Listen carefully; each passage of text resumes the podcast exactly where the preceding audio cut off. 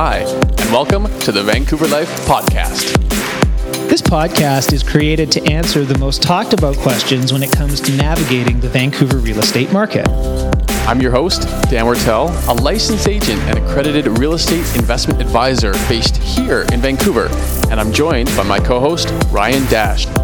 Hi, Dan. I'm also a local realtor, an exhausted father of two, husband of one, and really happy to be here.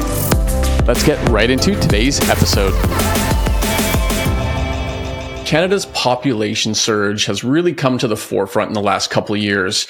This is based on the headlines that we're being inundated with that are talking about the rising home prices, all time high rental rates, the impacts on the infrastructure, and the potential adverse effects to our economy.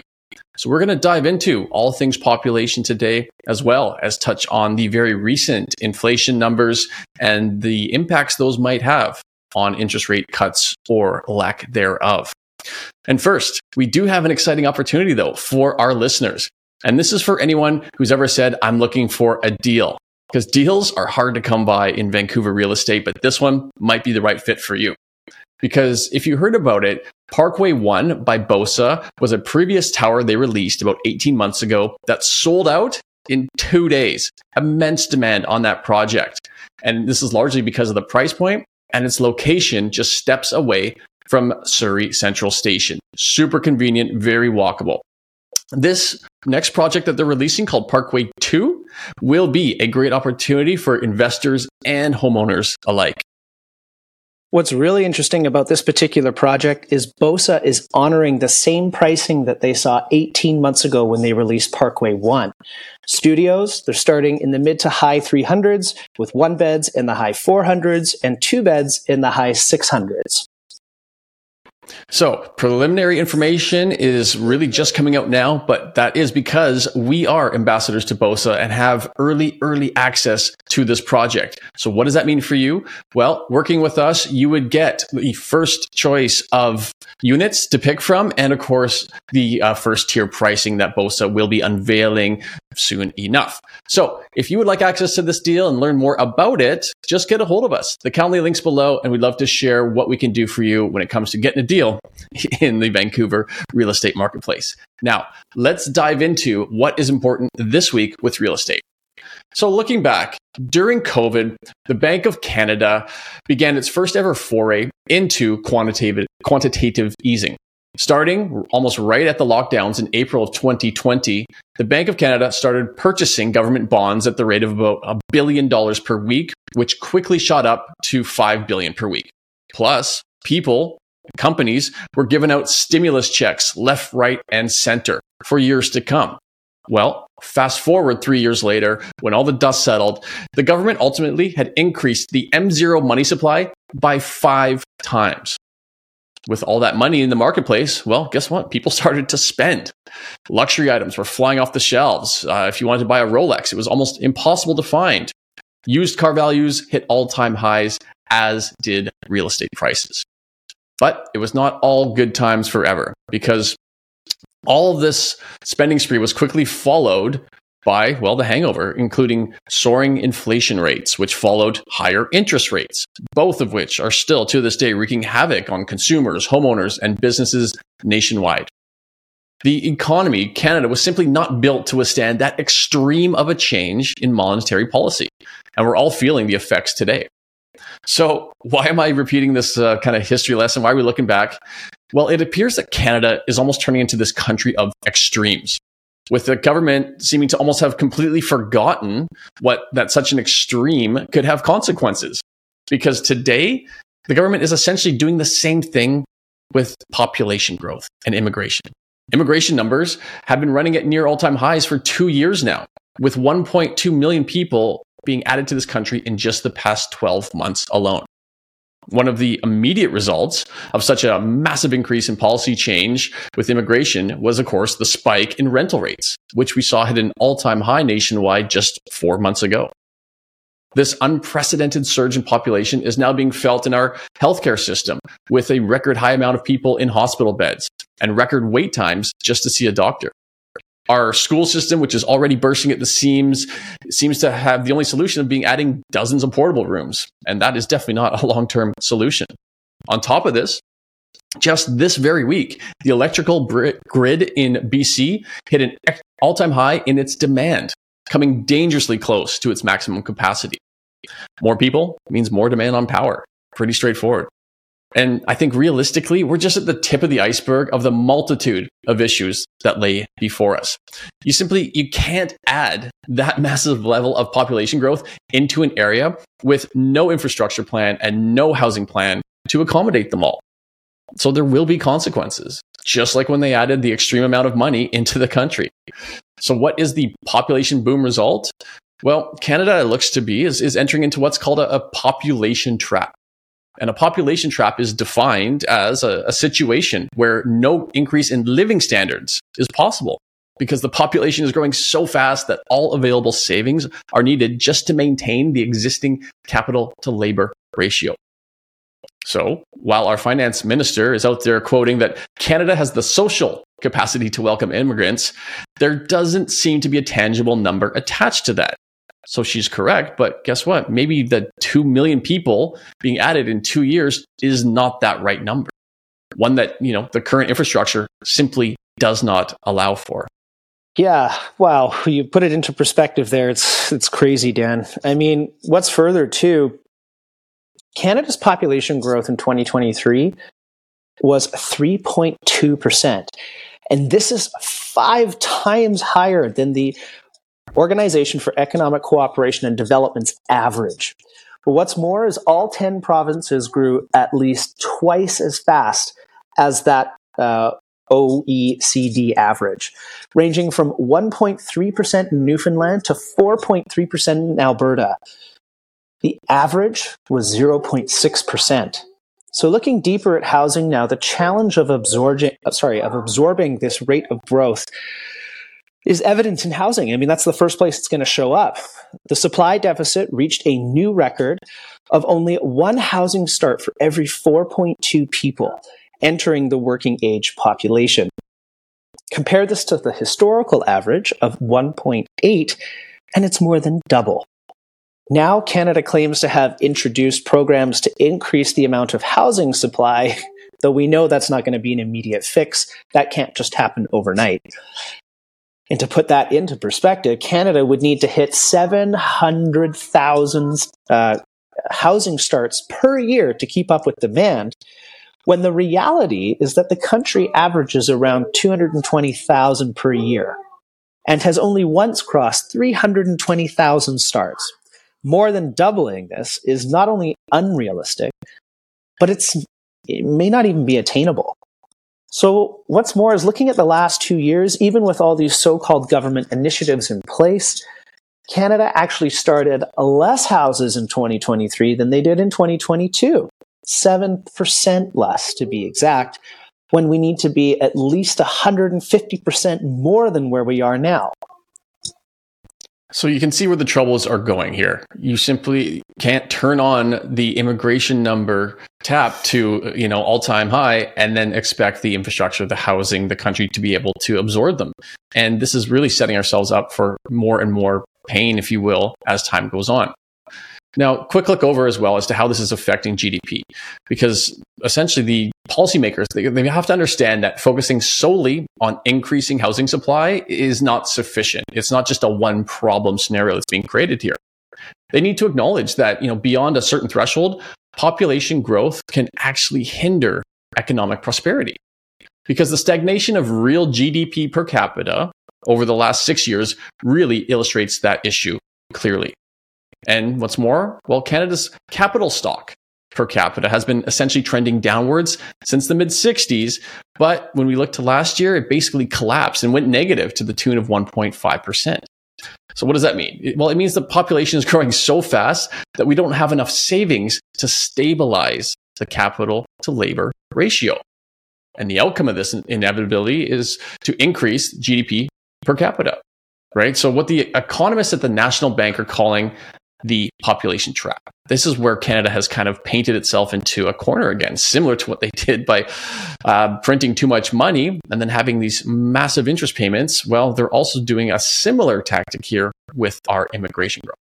So, Let's take housing out of this picture though and see what that looks like. Because when you do that, the capital stock to population ratio, that's been trending down for about seven years and is currently back to 2012 levels. Meanwhile, USA is on a current path to hit a record high for the exact same metric. So those two countries have diverged when you look to that measurement. So again, to kind of somewhat summarize this, um, this this population trap um, that Canada's caught into, well, it's typically only seen in, in emerging economies, not established ones like here in Canada. It's very unusual for a country this far along to be experiencing this. Um, the recommendation to fix this, at least to, I guess, stabilize it moving forward, is similar to Pierre Poilievre's recent comment, where he suggested, well, let's tie the amount of population growth to our housing growth capabilities. Seems pretty logical, right? So policymakers should set population goals against the constraint of capital stock. So there's a couple metrics that we should be looking to when it comes to how many people can our country grow by in a healthy manner. And of course, this is also, let's include the, housing realities and, and infrastructure growth in that as well, the schools, the hospitals, everything we've touched on. So the National Bank article that we're pulling a lot of this data from suggests that countries' annual population growth, the real target should be somewhere between 300 and 500,000 people annually. That's an approximate sustainable growth. So you get the picture here why how tripling that to 1.2 million in the last 12 months may cause some issues on our infrastructure, housing, etc. Yeah, I think you're spot on there, Dan. And I think the report is also spot on. Uh, you can't invite everybody over for dinner if you don't have enough food to feed everyone. It's it's it, it almost feels too basic to to discuss. You'd think you'd see it coming. However, uh, you know, I know that uh, Canada opened up its doors because of a labor shortage and all these other things, but it's it was too much too fast, and we're also feeling the results of that now. Uh, as well as the compounding effects of interest rates and everything we went through in the COVID era. So uh, that is also showing up in our CPI, CPI data. So, looking at Canada and the US here uh, with the CPI reports, they're both quite similar. I'll go over Canada's in detail here. Stats Can um, has come out obviously and shown that the annual growth in December was up to 3.4%. That's up from 3.1% the month before. The rate was a little higher than anticipated, uh, but largely attributed to base effects. Um, and that particular item in the economy was gasoline. Um, however, I, I, do want to explain what a baseline effect is for those who don't know. Uh, a base effect relates to inflation in the corresponding period to the previous year. So if inflation rate was too low in that corresponding period of the previous year, even a small rise in prices will move um, arithmetically and give a higher rate of inflation now. So it's it's a temporary look, uh, and and it, it doesn't create a trend, but it does scare the hell out of uh, economists, and we can see that here. Shelter costs also continue to push inflation higher. Rents in particular, CPI has uh, estimated that shelter costs have grown 7.7% in December, adding 0.3 point, sorry, 0.3 points to November's rate. What might trouble the Bank of Canada more than anything, though, um, is the CPI trim and the CPI median core measures, which both rose by a larger 0.4% month over month. So, what's effectively taking place is we've got two sort of scenarios that are playing out. One in the short run, which could slow down the anticipated rate cuts and could also reduce the rate depth to which central banks cut to if we have these uh, these core median CPI numbers stickier than anticipated. So in the short run, we're, we're dealing with potentially higher rates for longer, as we've heard, and that's maybe filtering into the markets here, and we may see rates getting cut potentially later than the future markets had anticipated. While in the long run, much like we've talked about uh, in the you know at the start of this podcast, we have a huge immigration policy issue that will put a ton of strain on housing, healthcare, and education. I think for years to come now. These higher rates are going to be are, are typically designed to stifle economic activity and bring down inflation in the near term. But I don't think you'll see a, a, large supply of housing, of doctors, or of teachers to catch up in time for the increase in population that we've had over the short run here. Uh, it's not going to have a meaningful impact on, on pressure of price because I think what we've seen is too big of an influx in such a short period of time. And here's what other economists are saying. So, from the National Bank of Canada, here it is in quotes if it were just the country's inflation situation, CPI, and wage data, we'd recommend the central bank stay on its toes. However, we have repeatedly pointed out that inflation is a lagging indicator of economic conditions and that it would be dangerous to base future monetary policies solely on current price pressures. The economy is showing several signs of weakening, as evidenced in faltering economic growth and a sharp rise in the unemployment rate. With this in mind, inflationary fears are less and less on our radar for 2024. Comparatively speaking to Doug Porter, who's the chief economist for BMO, while the higher headline was a, a, little surprise and precisely mimicked the US inflation experience in December, the slightly more unsettling news is the persistence of core in the mid threes. That sticky theme was echoed in yesterday's Business Outlook survey and suggests that the last mile of inflation fight might prove to be the most challenging. Bringing underlying inflation sustainably back to 3 or below 3%.